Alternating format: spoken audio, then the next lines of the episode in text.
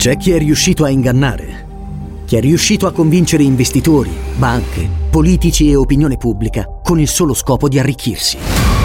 I protagonisti delle storie che vi racconteremo hanno scritto pagine indelebili dell'arte della truffa. Venite con noi per scoprire cosa si cela dietro la maschera. T-Podcast presenta Storie vere, soldi falsi. Ascoltalo ora su Spotify.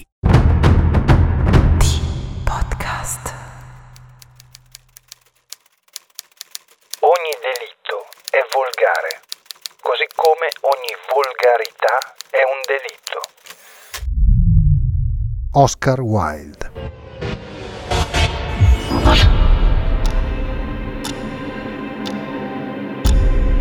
L'Italia è stata teatro di crimini feroci e per molti di questi non è mai stato trovato il colpevole. Non è mai stato trovato il colpevole. Noi ve ne raccontiamo una parte.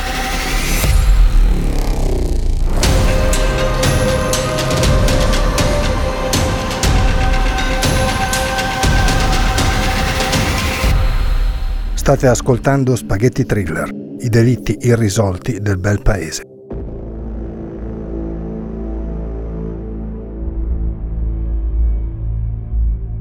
Fa ancora freddo e, come se non bastasse, c'è anche la nebbia.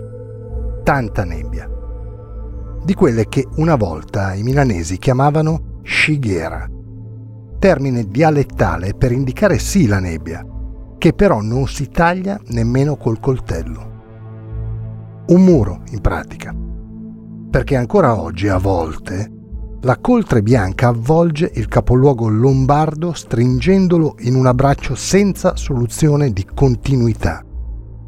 Un nulla nel quale sei comparsa, un mondo alieno dove ogni rumore, anche il minimo, viene amplificato e in certi orari, in certe zone, mette quasi paura.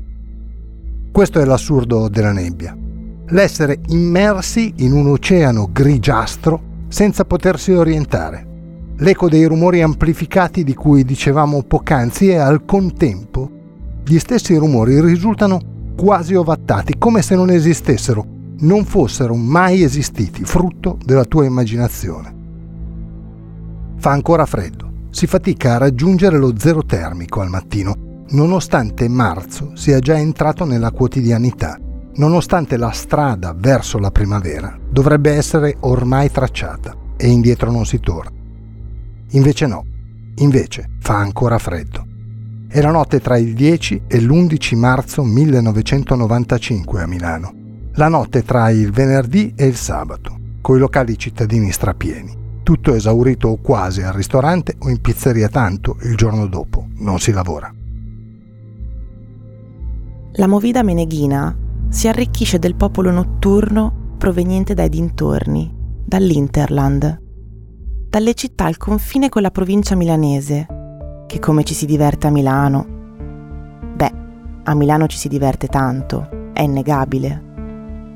Forse, sottolineiamo forse, in quel preciso momento storico, la più europea delle grandi città italiane, non soltanto per un puro fattore geografico, per la sua vicinanza al nord del vecchio continente, la porta del bel paese sul resto d'Europa, il biglietto da visita da presentare a chi, in Italia, ci viene per le vacanze, per la moda o per gli affari. Il periodo del boom, vero e proprio, quello della Milano da bere, sembra essere alle spalle, anche se proprio un rappresentante della Milano che fa, della Milano che lavora, che produce, che si inventa e reinventa, si è affacciato di recente nell'arena politica italiana stracciando la concorrenza e vincendo, oltre ogni più rosea, da parte sua ovviamente, aspettativa, le elezioni politiche dell'anno precedente, contro tutte le probabilità che io, quell'uomo lì, mica lo voto.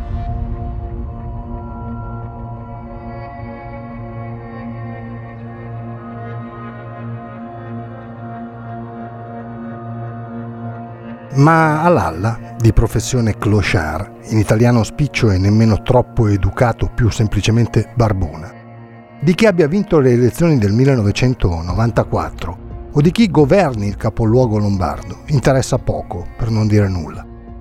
Lalla vive, forse sopravvive, ma certo non lo dà a vedere, senza preoccuparsi troppo di chi debba gestire la vita degli altri. Già è complicato e faticoso gestire la propria di vita. Così deve aver pensato forse Vitalia, o tralasciamo i formalismi e chiamiamola con il nomignolo con cui tutti la conoscevano, Lalla per l'appunto. Perché una vita alla Lalla avrebbe anche potuto averla, una vita come quella che noi desideriamo, una bella casa, un posto di lavoro, una famiglia. Solo che lei non è fatta per tutto questo. Lei è un animo libero, indipendente, senza regole, senza padroni e allo stesso tempo senza obblighi, compiti a casa, scadenze, necessità. È una scelta, intendiamoci, condivisibile o meno, ma una scelta. Perché poi, alla fine dei conti, vivere in mezzo alla strada non è da tutti, non è per tutti ed è molto, ma molto meno facile di quanto si possa credere. Per Vitalia la vita non è stata semplice, anzi, e non è stata buona, proprio per nulla.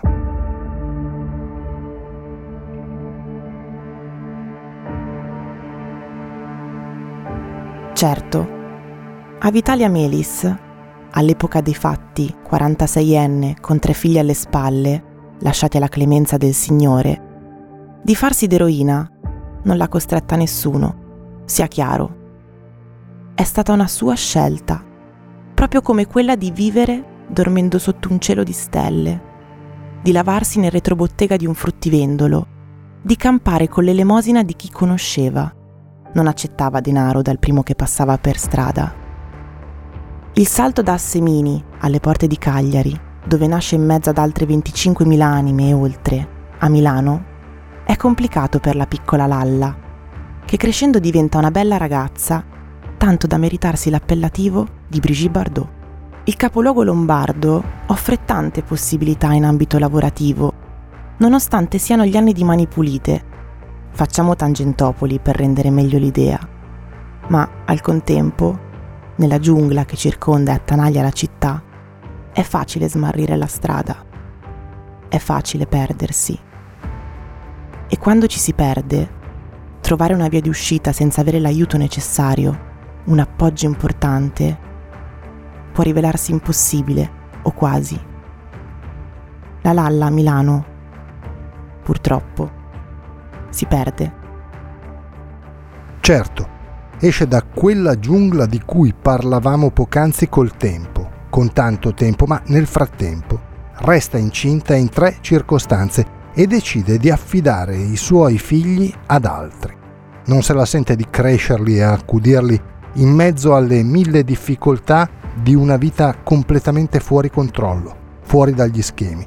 Semplificando, potremmo definirla fuori, e basta. Nonostante tutto, nonostante ostacoli e complicazioni trovati durante quei 46 anni, la Lalla è una donna superba.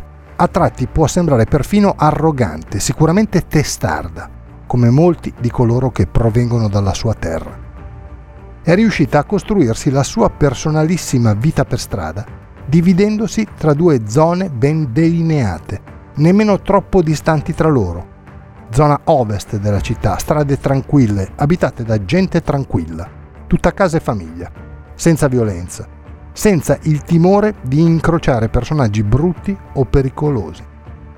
Dorme e trascorre gran parte della sua giornata nei giardinetti di Piazza Irnerio, poche decine di metri da via Washington, battuta 24 ore dal traffico cittadino.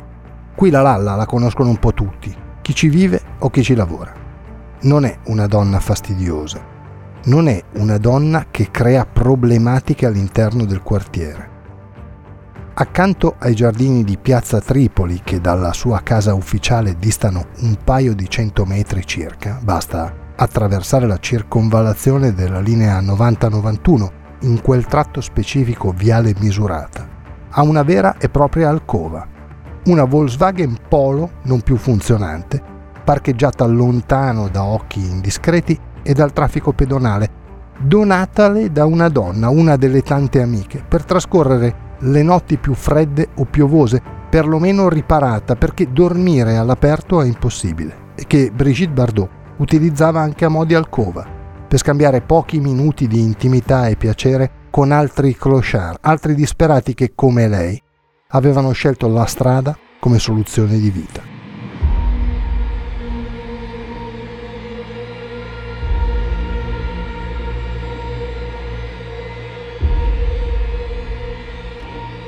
Nessun nemico, nessuna lite da segnalare, nessuna minaccia fatta o ricevuta.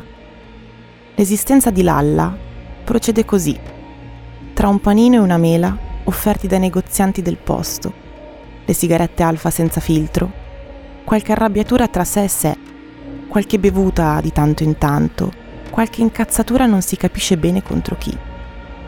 Nulla che non faccia parte di un'esistenza sicuramente complicata, ma a modo suo, semplice e lineare.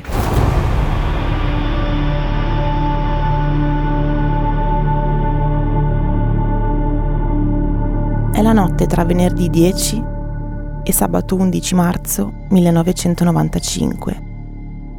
In piazza Irnerio non c'è più nessuno. La nebbia, pur se in maniera minore rispetto alle periferie cittadine, riempie i giardinetti, donando loro un'atmosfera da giallo dei tempi passati. La Lalla è sdraiata al posto di sempre, accanto alle braci di una cena consumata qualche ora prima. I resti di un galletto completano il quadro. Una decina tra bottiglie e lattine di birra vuote sparse intorno a lei. Molti fogli di giornale aperti per proteggersi dal freddo, pungente durante quel fine settimana. Qualcuno arriva in piazza Irnerio a bordo di un'auto che non verrà mai identificata. Parcheggia lasciando il motore acceso, scende dalla macchina e si dirige verso Vitalia, che nel frattempo probabilmente si sta svegliando, colpita dal fascio di luce proveniente dai fari. Nessuno sente nulla. Nessuno si accorge di nulla, nemmeno Lalla immagina lontanamente cosa sta per accadere. La donna era avvezza alla vita da strada, avrebbe saputo certamente come reagire. Quel qualcuno fa pochi passi e, senza un motivo apparente, colpisce Vitalia per ben 7 volte, velocemente, un colpo dopo l'altro, sferrati per ammazzare, non per aggredire. Per ammazzare, dai fianchi alla schiena, trafiggendo milza e fegato, con un punteruolo o un coltello a lama sottile, ma poco importa di quale arma si tratti. Qualcuno, poco dopo le 4 del mattino, è andato in piazza Irnerio, dove sapeva di trovare Vitalia, e senza pensarci un attimo, l'ha colpita per ucciderla.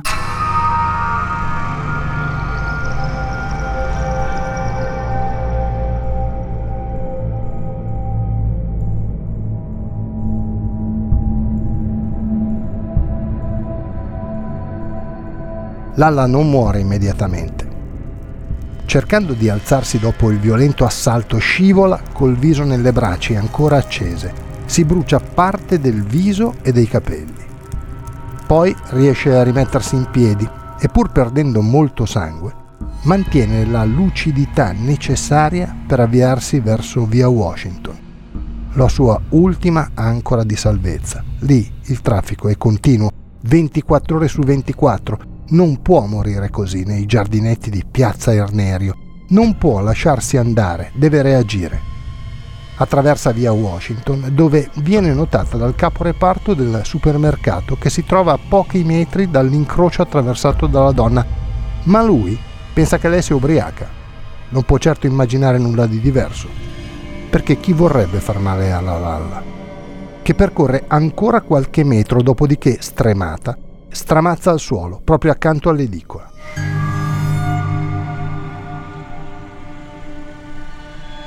Lì, per terra, la notano in 2: un passante che si era svegliato di buon mattino e una guardia giurata che sta per finire il turno lavorativo. Chiamano immediatamente i soccorsi e la polizia. L'ambulanza arriva dopo pochissimo. Vitalia viene caricata e trasportata a sirene spiegate verso l'ospedale San Paolo. Ma la vita di Lalla, quella vita che aveva scelto di trascorrere per strada, con un appartamento sotto le stelle in Piazza Irnerio e una vecchia Polo dove consumare gli incontri amorosi fugaci e occasionali in Piazza Tripoli, termina su quell'ambulanza. La Lalla non riprenderà conoscenza e non sarà in grado di dire nulla all'equipaggio dello stesso mezzo di soccorso.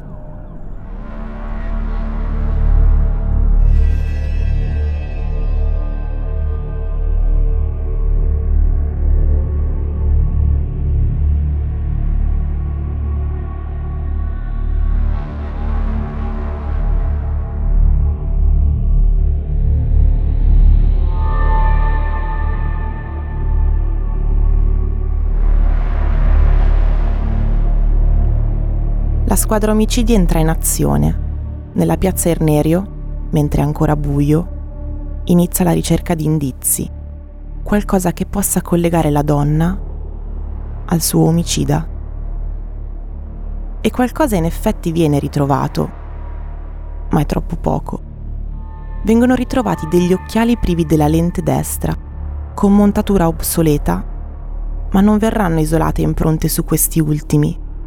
Così come non verranno isolate impronte sulle bottiglie e le lattine di birra sparse intorno al giaciglio di Vitalia, né sulle scarpe di tela accanto al fuoco, che ormai si sta lentamente consumando. Di indizi, in pratica, nemmeno l'ombra.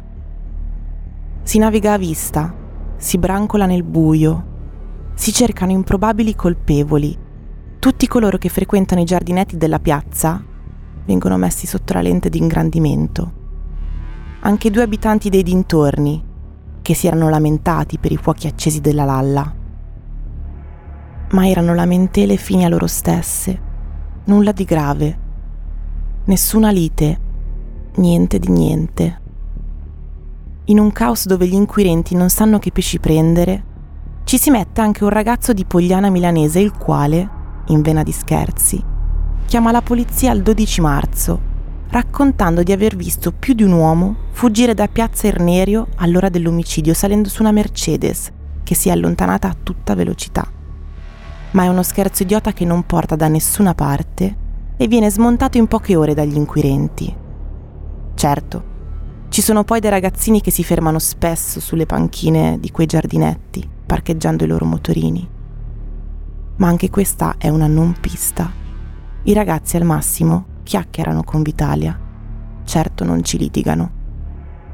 A un certo punto qualcuno parla di un uomo col cappotto, che spesso sosta al bar e rimane in disparte mentre gli altri chiacchierano.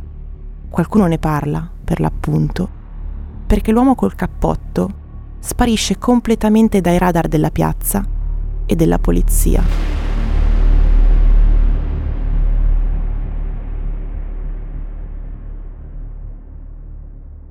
Un mistero. Un vero mistero.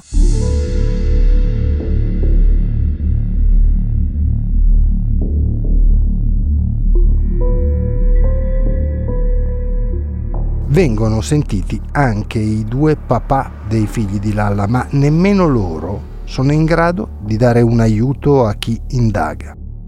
La Lalla non aveva nemici, perlomeno non all'apparenza. Quindi diventa davvero complesso riuscire a ricostruire qualcosa sulla base di nulla.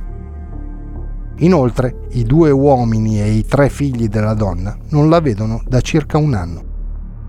Può essere che a uccidere Vitalia sia stato un pazzo? Gli inquirenti tendono a escluderlo. Non ci sono omicidi simili a suffragare la tesi del pazzo che va in giro a uccidere i clochard. No. Non è un pazzo, è qualcuno molto lucido e molto deciso.